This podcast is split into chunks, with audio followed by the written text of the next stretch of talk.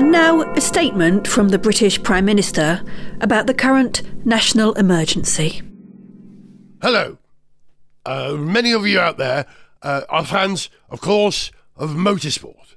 And I've been giving careful consideration to the current situation and what that means for Formula One, particularly regarding whether uh, the British Grand Prix can go ahead uh, in July this year. Now, uh, our government believe that safety is, of course, paramount, and we don't want to risk any of the teams succumbing to the coronavirus and, uh, and then spreading it further around the world during their travels as part of the 2020 Formula One season. No, that'd be very bad, very, very bad. However, given this, you will be no doubt very pleased to hear that I have decided the British Grand Prix will indeed go ahead at Silverstone in July of this year. Marvellous marvellous, marvellous.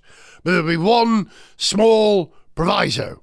The only team taking part will be the ROKiT Williams F1 team.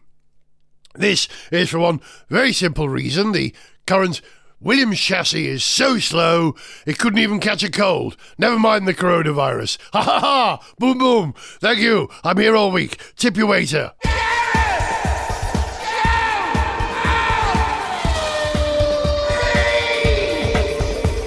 Hello and welcome to a very special virtual edition of Gareth Jones on Speed. I'm Gareth and I'm sitting at home in London and on the other side of London, in West London, in her kitchen, I think, is Sarah Leach. Hiya, Sarah. Hello, how's it going over there in East London? Good, yeah, good. Thank you to the gift of Skype. We're able to do this. It's a pretty good connection that we've got, and I've got you on video as well, so it's almost like being in the room. And in my other ear, you might say, or your other ear, in another part of southwest London, Zog. How you doing, man? Not bad, thanks. Good to see you guys. Good to see you and hear you. it sounds like you're in a spaceship. It's like one of those NATO kind of environments you've got well, going there. You say uh, I sound like I'm in a spaceship. I mean, I regard this current experience as being a little bit like being on the International Space It Station. is. We're in isolation and we have to plan our immediate future on the basis that we've got to be self-contained, keep ourselves occupied, keep ourselves happy, keep ourselves fit. That's right. There you go. Staying home and staying safe. And we have to get on with the people that we're lumbered with for the next possibly three or four months. Mm-hmm. Sarah, let me ask you first as a sports journalist, coronavirus outbreak has hit you pretty hard because there's no sport at all, is there? That's correct. There's no sport whatsoever. I mean, everything's been cancelled. So, yeah, I mean, I've been doing some work for a few different companies. I work as a self employed, which is another issue altogether because we're waiting on an announcement for some coronavirus financial support for the self-employed. So people like me who do work in a lot of live sport have pretty much lost most of their work, but uh, me and like the rest of you are waiting for everything to get going again. So it is a bit of a let's you know get our violins out and start playing it, and we'll all be sad and until it all kicks up again. So fingers crossed. But you're all right, Sherry. You don't live alone, do you?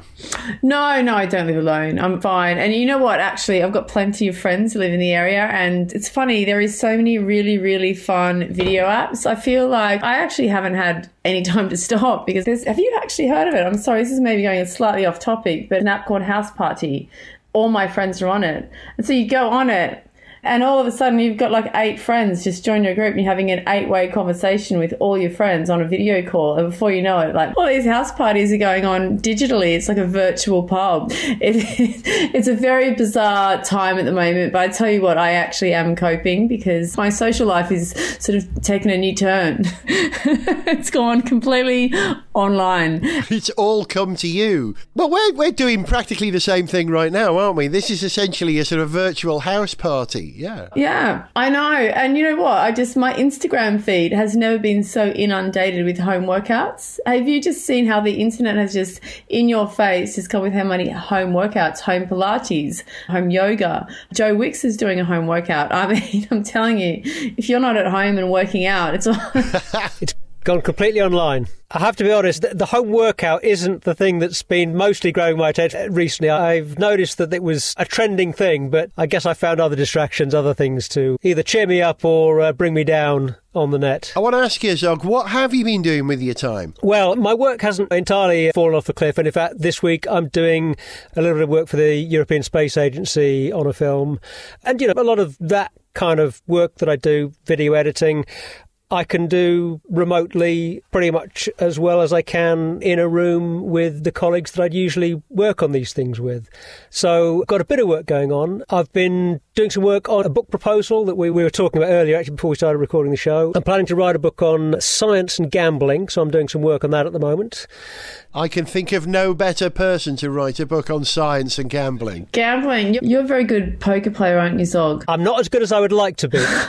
Let's say I'm a keen poker player who's aware of his limitations. Let's put it like that. But I, th- I think the overlap of science and gambling is an area that I think there are some interesting stories to talk about, both from the point of view of scientists making bets to do with their work and applying science and maths to the world of gambling.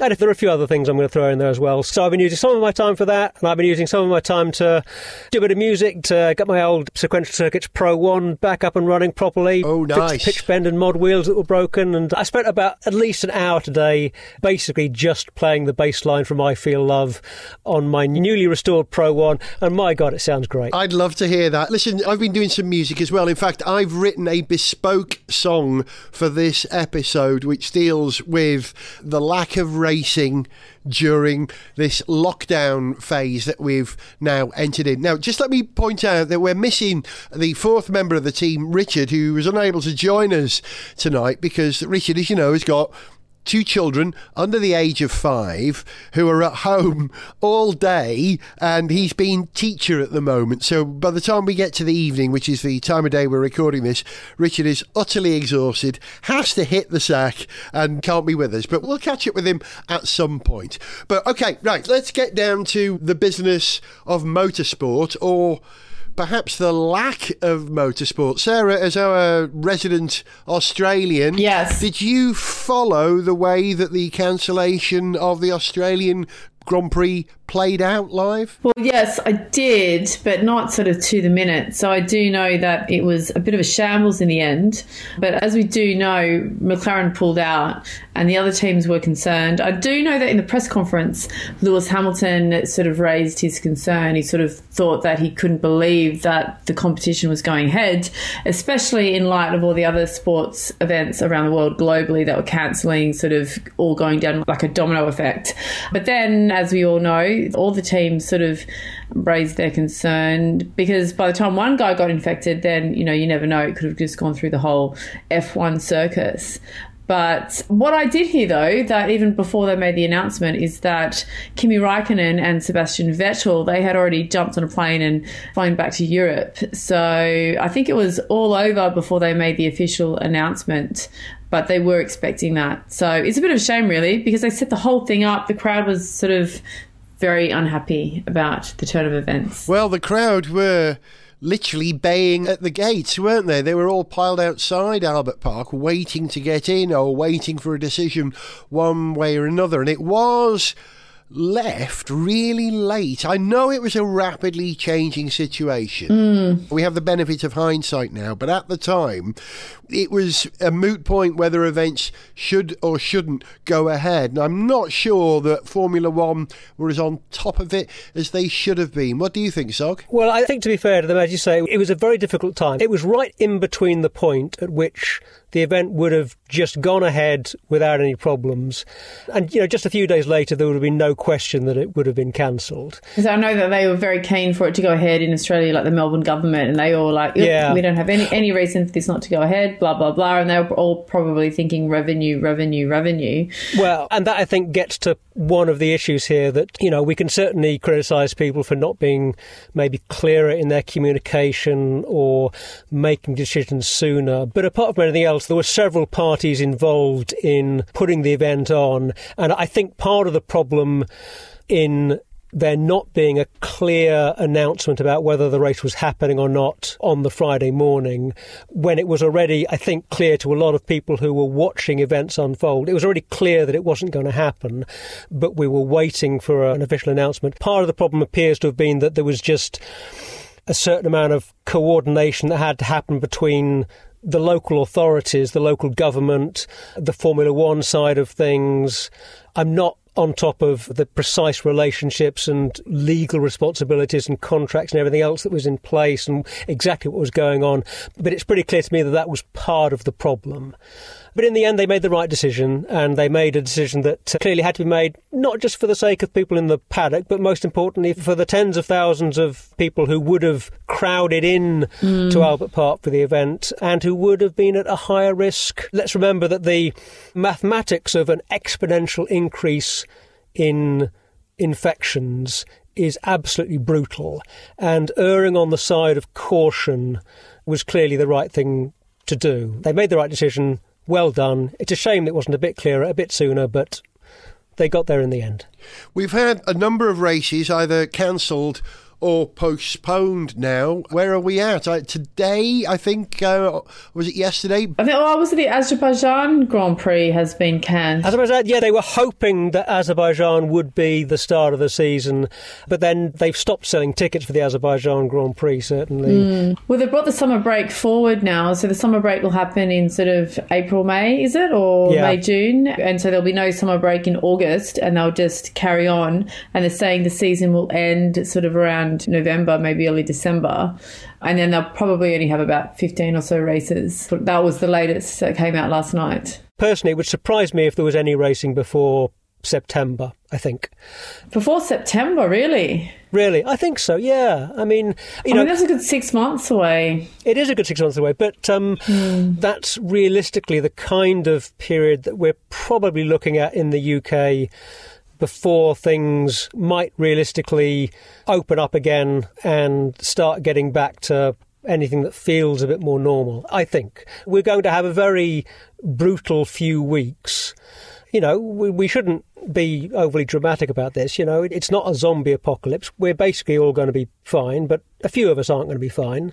We're not going to have a vaccine for this disease for 12 months or so, maybe 18 months. Mm. And until you have a vaccine, you cannot resume normal social activities without letting it run riot again. It is a very infectious disease. You know, you're simply going to get more hotspots. You're just going to get a lot more infections happening again. My understanding of the way these things will probably work is that, you know, you'd only realistically be able to get back to a more normal kind of social life, you know, in five or six months if you had such widespread testing that you were able to be very, very confident about who's infected and who's not, and you know where the danger of infection is. Having said that, we know that the testing in the UK, both the scale of it and the technology of the tests, the kind of tests that are being used, this is moving forward at a pace. And it may well be that in a few months, testing is so widespread and so quick and so reliable that we are able to get it back to something that resembles you know, a more normal life. We'll see. I'm optimistic. I can see a situation possibly where if we do have these rumoured home testing kits that people are apparently working on that can conduct a test, possibly three tests to be absolutely certain one way or the other. And then you could be given a certificate which says, you know, you are clear and you are able to go out and fraternize with other people. And if you've got an all clear, you can then go to events. So you could see the resumption of large sporting events only for people who are given the all clear. Mm. I mean, we're not going to have of course, yes, any of course. sporting events whatsoever, even if we've reduced the amount of people out there that we know or don't know. If we don't know for sure, one way or another, we can't have races with 5,000 people in the grandstand as opposed to 50,000, all standing three metres apart. It's just not practical. Yeah, it's just not safe. And if I'm being brutally honest, as much as all of us love motorsport, and arguably more than many things in our lives, our lives are more important than motorsport. And if we have to face the possibility of there being no racing whatsoever for 12 months, so be it. I wouldn't particularly like that, but if that's what we've got to do, that's fine. We'll get over it. We'll deal with it. We can cope. In terms of humanity, that is the one positive thing coming out of this virus is people are having to stay home and spend time with their loved ones and their family and actually prioritize what's really important because some people do get carried away with their work. And there are some motorsport obsessives that maybe this is their opportunity to change some of their priorities or just ha- have the opportunity to spend time with people that they don't usually get a chance to spend time with. Or for other motorsport obsessives, it's going to be a chance for them to sit at home and spend even more hours playing Gran Turismo, iRacing. I tell know. you what, yeah, there could be a lot of emerging superstar esports simulating drivers. Hey, you're right, there could be, yeah. We'll talk about that a little bit later on, but let's just stay in the real world for a moment because we've mentioned the effect of coronavirus on Formula One.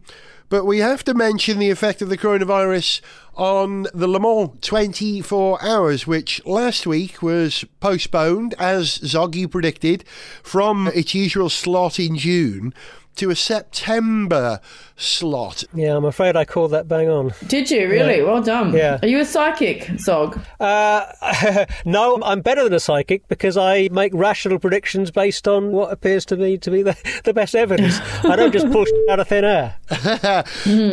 so, I mean, it's happened before. We have had Le Mans in September previously. It was some time ago, many, many, many, many years ago now, due to strikes, I think in the 70s, was it? I think. But it'll be interesting to see if it does actually go ahead, and we can only assume it is going to happen at the moment, how that affects the race. Because normally, Le Mans, 24 hour race, they do it in June so that you've got the shortest night mm, yeah. possible. Mm. And it's not going to be quite as short a night in terms of how long it is dark. So it'll be really quite challenging for the drivers, won't it, September? I mean, one prediction it'll rain. Yes, it will. Oh, okay. They did make such a huge effort to rearrange the calendar last season to make sure Le Mans was the main event of the whole series. So yeah. it, it is a bit of a shame. I feel like 2020 is just already been wiped out now. So, you know, everything's going to restart and the grass will be greener in 2021. yeah, well, you know that expression, 2020 vision. I don't think anyone, any of us, had this as our vision for 2020, did we? Yeah, I know. I know. You had said to me in 2020, the one year that, you know, has the ring to it, which is beer shambles. it has a slightly new resonance, doesn't it? I imagine on the weekend that would have been Le Mans this year, I think at the very least, I'm, I'm probably going to find an excuse to make a few Grand Marnier crepes and uh, drink a cold beer whilst re-watching a previous year's race. That said, I wouldn't be surprised if there's some kind of virtual Le Mans going on if somebody organises it. There, there will be. Well, Zog, you've done that. Well, actually, yeah, we well we've done that. Yeah, actually, yeah. we did that quite a few years ago. I'd be up for doing that again. In case you're not sure what we're talking about, many many years ago, I was directing and producing a video game series for Bravo called Gamepad, which our company Whizbang TV made, which Violet wrote and presented, and it was actually the first time we ever went to Le Mans, Zog, wasn't it? it 2002 possibly, where we wanted to do a feature about the Le Mans video game. So Zog and I went to Le Mans simply to record some links to introduce the feature about the game and an excuse to go to Le Mans.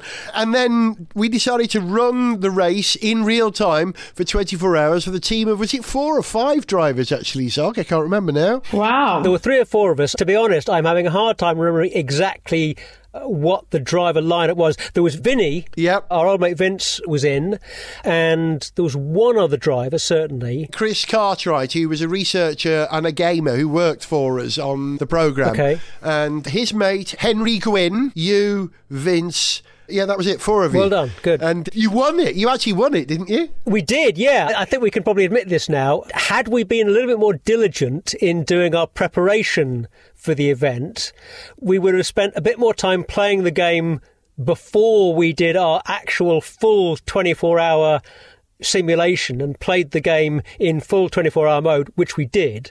But because we hadn't done quite enough prep, we didn't play the game on kind of full difficulty, on full pro mode, if you like. And because of that, you know, by the time we'd spent a few hours behind the wheel, we were so good that we won the race too easily. It wasn't quite enough of a challenge. It was a load of fun, and you know we actually got to know the track pretty well. But if we'd been really on a game, we'd have spent a little bit more time ahead of the recording. You know, we'd have done probably a six-hour practice race rather than the single practice session we did, I think. Well, well done. I don't know if that's on YouTube somewhere. I'm going to have to dig out that clip and make it available so people can see it. So come to GarethJones.tv and I'll publish it somewhere for people to see. Sarah, you are supposed to be coming to Le Mans with us this year. I know it was scheduled for June. Are you still on for September? Yeah, I am. You know, I was just thinking I'm slightly disappointed because I was looking forward to a June sort of weekend in France in the summertime. And now that I'm sort of a gear change to September, it could be a bit chilly, do you think? I don't know if it'll be chilly. I think September, that part of uh, France in September is still going to be pretty warm. In fact, it might even be warmer than it can be in June. What do you think, Z? Doubt it's going to be warmer than June. I'd expect more moderate temperatures. Let's put it like that. We won't be baking in the sun, but it should be a pleasant weekend. I'd have thought. You know, there'll be it'll be decent weather, hopefully. You know, we'll see what the forecast's like. It's going to be a race at Le Mans. There'll be good company, good food. It'll be a blast. And a winner. And being as it's still there, I'm very pleased to say that we've still got some motorsport to look forward to. Yay.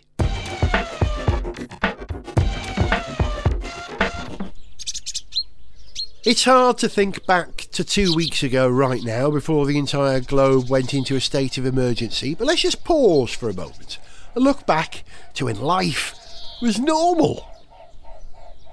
Just a couple of weeks ago, we were gearing up for the Grand Prix season. Do you remember that? It was everything to look forward to new cars, new technology on the cars. And not only the new F1 Championship, we're also looking forward to a trip in June to the Le Mans 24 hour race. This year was going to be better than ever. Gareth Jones on Speed had got a sponsor. Yes, a sponsor. We were planning to turn up at the greatest race on earth and stay at the terrific Team Langoustein campsite, inviting you guys to take up a special deal to join us there. It was going to be fantastic. You know what? It still can be. It still is. Not in June, though, because as you've heard us discussing, the race has been rescheduled to September. And when this is all over, and it will be, then there'll be a chance, even an obligation, to celebrate. Our sponsor is still in place, yay, and the race is going to happen in September. So if you need something to look forward to, check out the link on our website, garethjones.tv forward slash Le Mans, where you can get information about the packages available. Maybe just have a look for now, no need to commit yet. Camping is about the cheapest type of holiday available, so perhaps it's ideal for our newly limited budgets. The campsite is terrific, with all the facilities you'd need, and if, like me, you need something to look forward to, then this might just be it. More information, like I say, at garethjones.tv forward slash Le. Gareth Jones speed!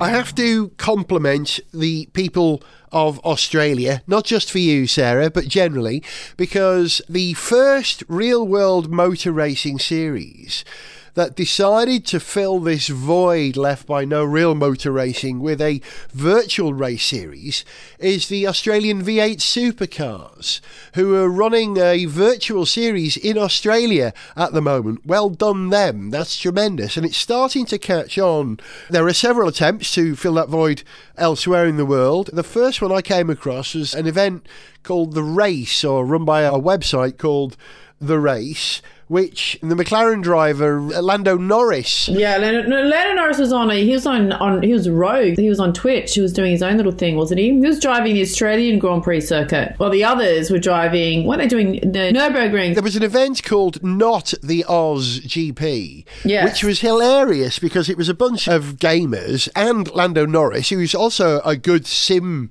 racer and very experienced in video gaming as well as the real world.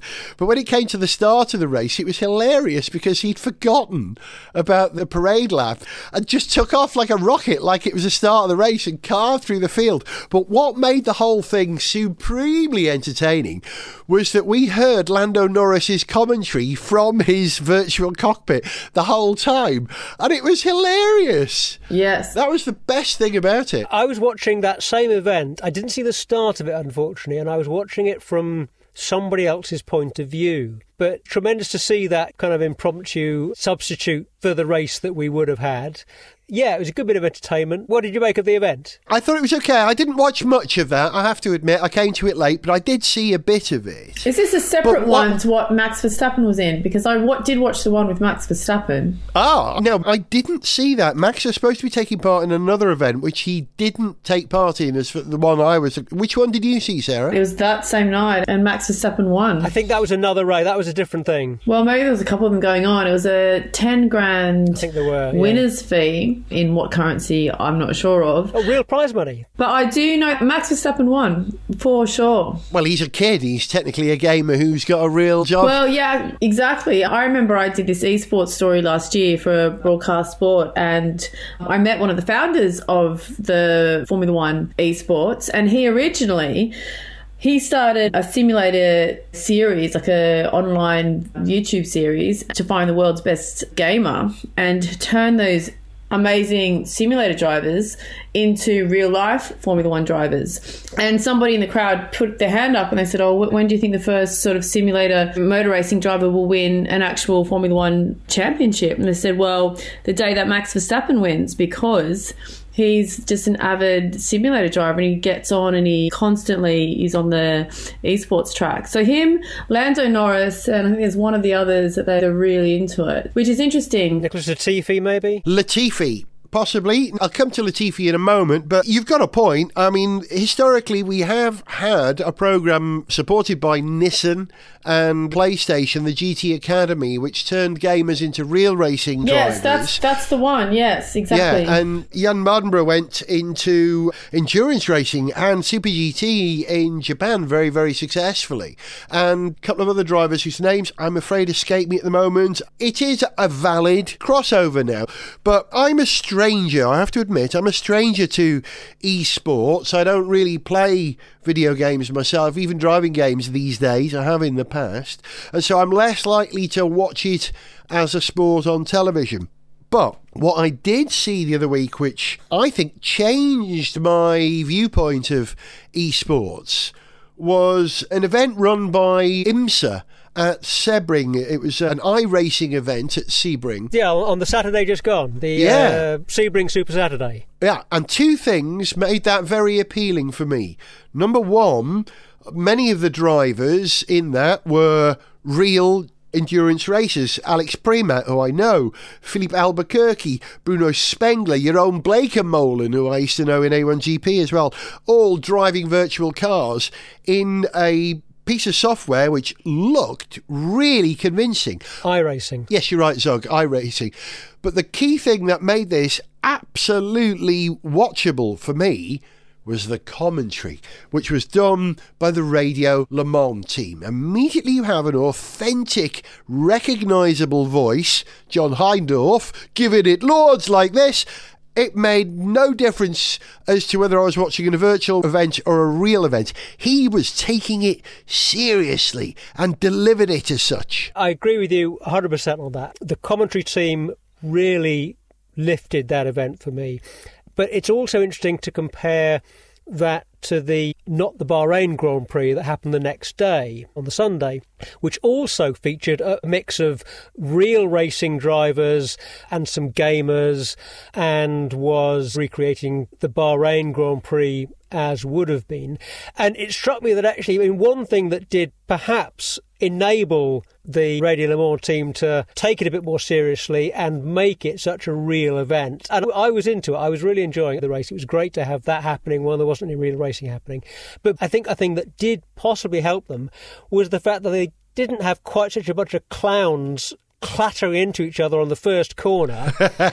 I mean, did you see the Sunday virtual Bahrain race? Did Yeah, you, I, yeah, I watched it. Yeah, I did. I did watch it. Johnny Herbert steaming through straight into the lead. Oh yeah, yeah. I thought that was great. It was great to see Johnny Herbert involved. It was fun, yeah, it was fun. It was fun. but it was a bit of a clown show. He reported after the race that he had trouble, sort of. I don't know. I think maybe with his left foot because he had that really bad injury, didn't he? So I think that Yeah, really did- yeah, um, compromised him in his performance. Well, that's what he thinks anyway. But it was it was a very fu- sort of fun fun start to watch because he was out there in front, so it was it was quite good to see.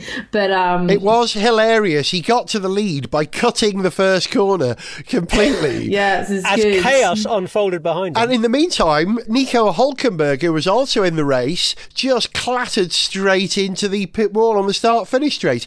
And you're right, it was a bit of a clown fest. I think that's a lovely description. Well, I'm, I'm, I'm not quite sure how much experience Nico Hulkenberg does have in sort of virtual racing. I thought it sort of, I think he expressed that he hadn't had a lot, but you know, or maybe that's why, or maybe it's just an excuse.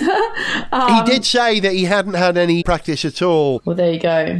but he was driving with the traction control on moderate, so he had some driver aids. All right, I see. Good of him to admit that. But I was rooting for Nico Hulkenberg. I have to admit, it was Nico and Johnny I wanted to do well in that race. I was rooting for Johnny all the way. I have to say, I was right behind Johnny Herbert all the way. So was I. Oh, Yeah, same, same. I tell you, the other person that would have been good to see would be uh, Martin Brundle if he had have had a bash, because that, that would have been just as exciting as seeing, you know, Johnny Herbert involved. yeah, but Liam Payne, Yeah. the One Direction music artist, I was hoping he could have done all right. I, you know, I bit of a dark horse, but the fact that he is a massive Formula One fan, I mean, that's quite cool. I was like, good on him. Yeah, good, good, good on him for there, I putting his. I think so. But good on him for putting his hand up Right. against all these sort of more ex- obviously experienced racers, and this guy's just. Let's be honest, he's just a singer of a boy band.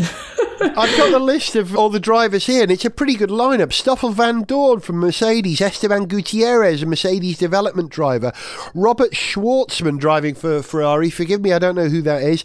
Dino Beganovic for Ferrari, Chris Hoy, sorry, Sir Chris Hoy driving for Red Sir Bull, Chris Hoy. Philipp Eng from Red Bull, Lando Norris. Although it wasn't certain whether it was actually Lando driving the car for most of the race or whether it was actually the AI. We weren't clear on that. Yes, well, that's interesting. AI. absolutely. Nick Hamilton, Lewis Hamilton's brother, was also driving for McLaren. Ian Poulter for Renault, and the winner of the race was Guan Yu Zhu, who is a Renault driver who's done well in Formula Two and Formula Three up to now. Yeah, Yeah. I did hear that Daniel Ricciardo was meant to take that spot, but he came in as the replacement for the young Australian Daniel Ricciardo. he's not Australian, is he, Daniel Ricciardo? yeah, yeah, yeah, he is.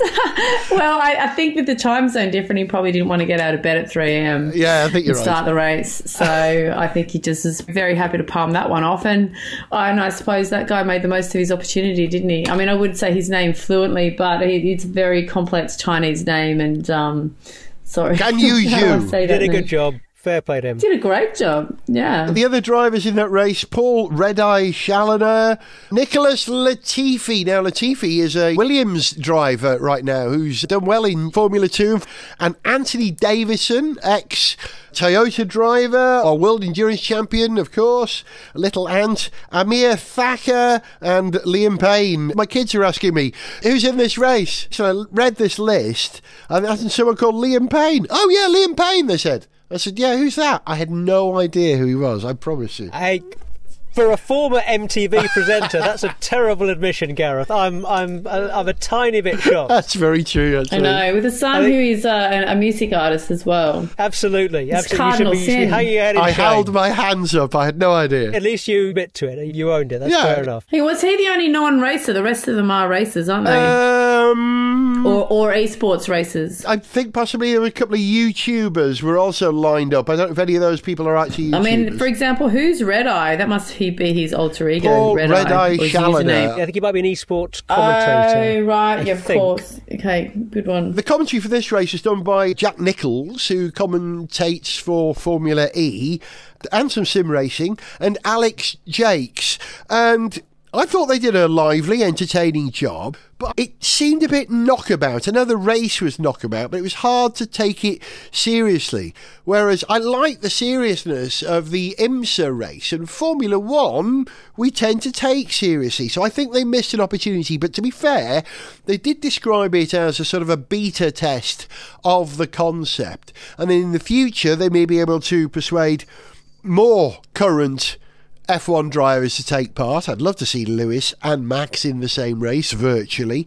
And I'd love to hear the official commentary by the Sky F1 team. I think that would be a wonderful thing For sure, to yeah. behold. It would get closer to the real thing. But am I hoping for too much to expect it to be a synthetic replacement for the real thing? Or should I just accept it for what it is? Well, I think this commentary lineup that they had for this particular esports race was a one off because Jolyon Palmer and Jack Nichols, because Jack not only does the Formula E, but Jolyon and Jack do the BBC Formula One 5 Live.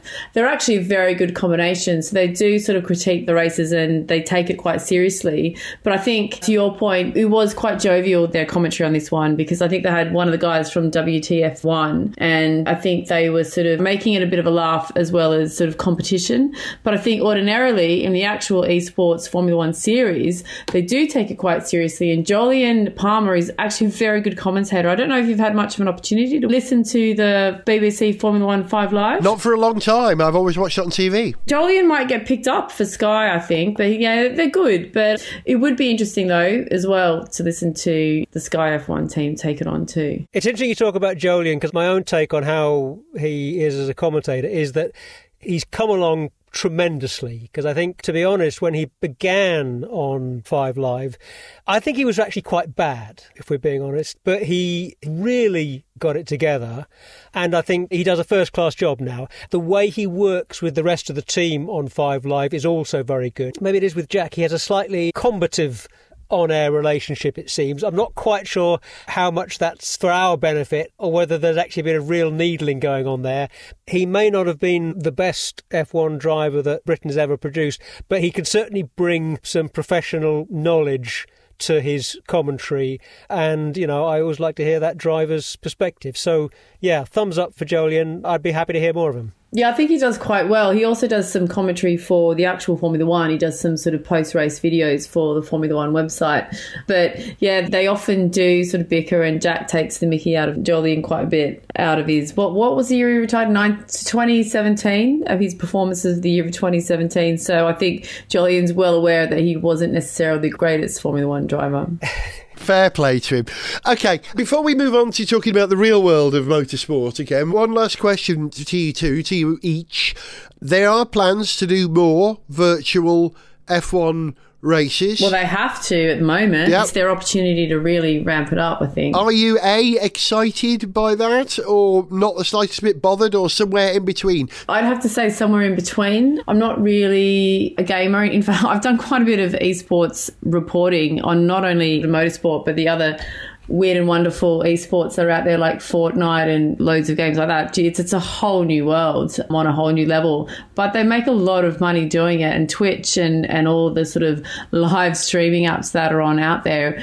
It's a huge opportunity for Formula One to tap into a whole new audience. So I think that's really exciting from a business perspective and also for the drivers. So that it is genuinely exciting, but from a personal point of view, I do probably prefer the real tangible actual Formula One races where they do it in real life. Zog? Yeah, I'm in between as well. I think if I was going to consistently watch an ongoing series of virtual F1 races, I'd like to see a slightly higher standard of driving, Yes. and I'd like to see a few more of the current drivers in there.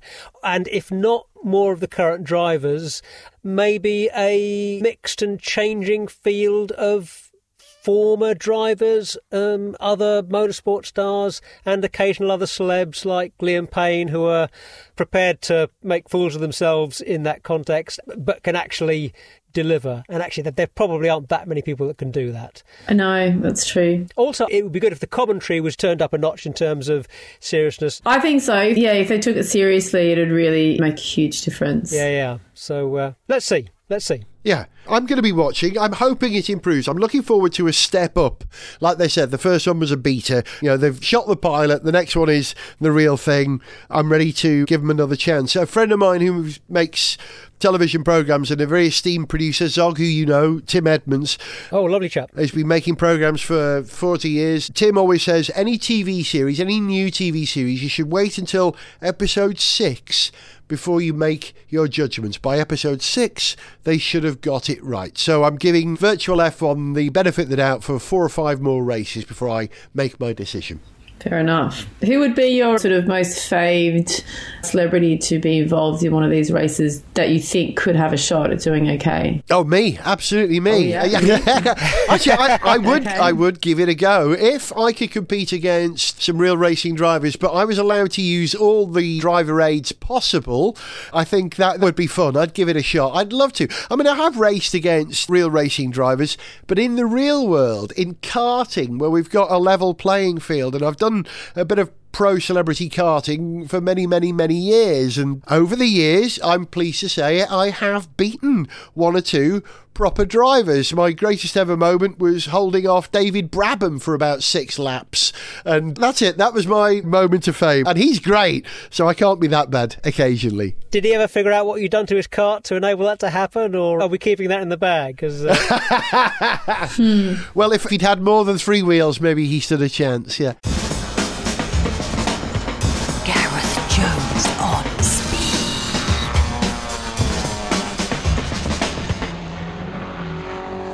Okay, let's talk about how the motorsport industry is mobilising to help this effort against the coronavirus epidemic. I heard this week that two fairly big concerns, one in the United States and one in the UK, have both developed a new type of ventilator and were rolling it out. ProDrive in the UK have been working to develop a ventilator and we're now getting ready to manufacture parts and get it out. I mean, if you think about it, it's perfect for motorsport. Motorsport is used to having to come up with something really quickly, make it, and deliver it really quickly, debugged. So they're possibly the best people to help out, aren't they, Zog? yeah, that's a very good point. It's, it's an industry with a skill set and with resources that are practiced and have expertise in quick turnaround in designing and producing high tech, high quality solutions. So, yeah, it's a great application of their skill set. Well done to those companies for stepping up and doing what they've done. They're saying in particular in the UK, it is McLaren, Red Bull, Williams, and Mercedes that have taken this approach. They're using their applied technologies and advanced manufacturing capability. And the UK is estimated to need an extra 20,000 ventilators to deal with the crisis. So that's a lot. But then also in Italy, the family that control Ferrari and Fiat, they donated 10 million euros to the Italian government to help deal with the coronavirus emergency. So they helped them buy 150 extra ventilators and also provided a fleet of cars to distribute food and medicine. So that's quite cool. What a great thing to do. I hope they delivered a fleet of Ferraris to deliver them in. That'd make you feel better, wouldn't it? Yeah, I know. Here's your ventilator in a Ferrari. Motorsport teams are very skilled at coming up with new designs, turning them around quickly and delivering a few for their teams, but they're not mass manufacturers. They can't churn out thousands, can they, Zog? No, I, I think that's exactly right. The truth is, I don't know what their capacity would be to manufacture whatever designs they are manufacturing. Bottom line, it's terrific if they're contributing anything, really, you know, and I think we applaud them for that. I would have thought that unless the designs they are producing are such that they can also be fairly quickly produced by a lot of other companies, that's not going to make a big difference, but it will certainly help. It's a good thing. However, motor manufacturers producing road cars, they are geared up to manufacture things in large numbers. And I hear that Tesla have delivered, was it a thousand ventilators or parts for ventilators recently, which I think is commendable. Yeah, having indicated that they'd be prepared to build ventilators, and you know, your immediate question is, well, if you're prepared to do it, why aren't you doing it, given that we know there is going to be a need for them? But they're doing it now. Well done, Tesla. Let's keep them coming. Exactly. Any support they can give is great support. I can't imagine the situation in the hospitals with all these people that are fighting over ventilators. It'd be awful to choose between who gets one. Yeah, absolutely. Let's hope that the motorsport industry and the car industry can also 3D print skilled medical workers to operate these machines as well because we're going to need them to respect to the people. Should we do that small round of applause thing that we do for all the people working in the medical front line around the world? Well done, you guys. I Thank think you very so. much indeed. And thank you, Zog, and thank you, Sarah, for taking part in this virtual episode of Gareth Jones on Speed. No, thank you. Hey, good to catch up. Thank you, people at home, for listening, and we hope that in this tricky time we brought a little bit of joy and normality to you. You've been listening to Zog Goodbye. and Sarah Goodbye. and me, Gareth, and we will be back with another On Speed in a fortnight. But in the meantime, we're going to leave you with a song specially written for the coronavirus crisis. This is a song loosely in the style of the Talking Heads, or in this case, the Walking Deads. This is Racing During Lockdown. See ya, and please stay safe out there, or more importantly, keep the people around you safe. Bye.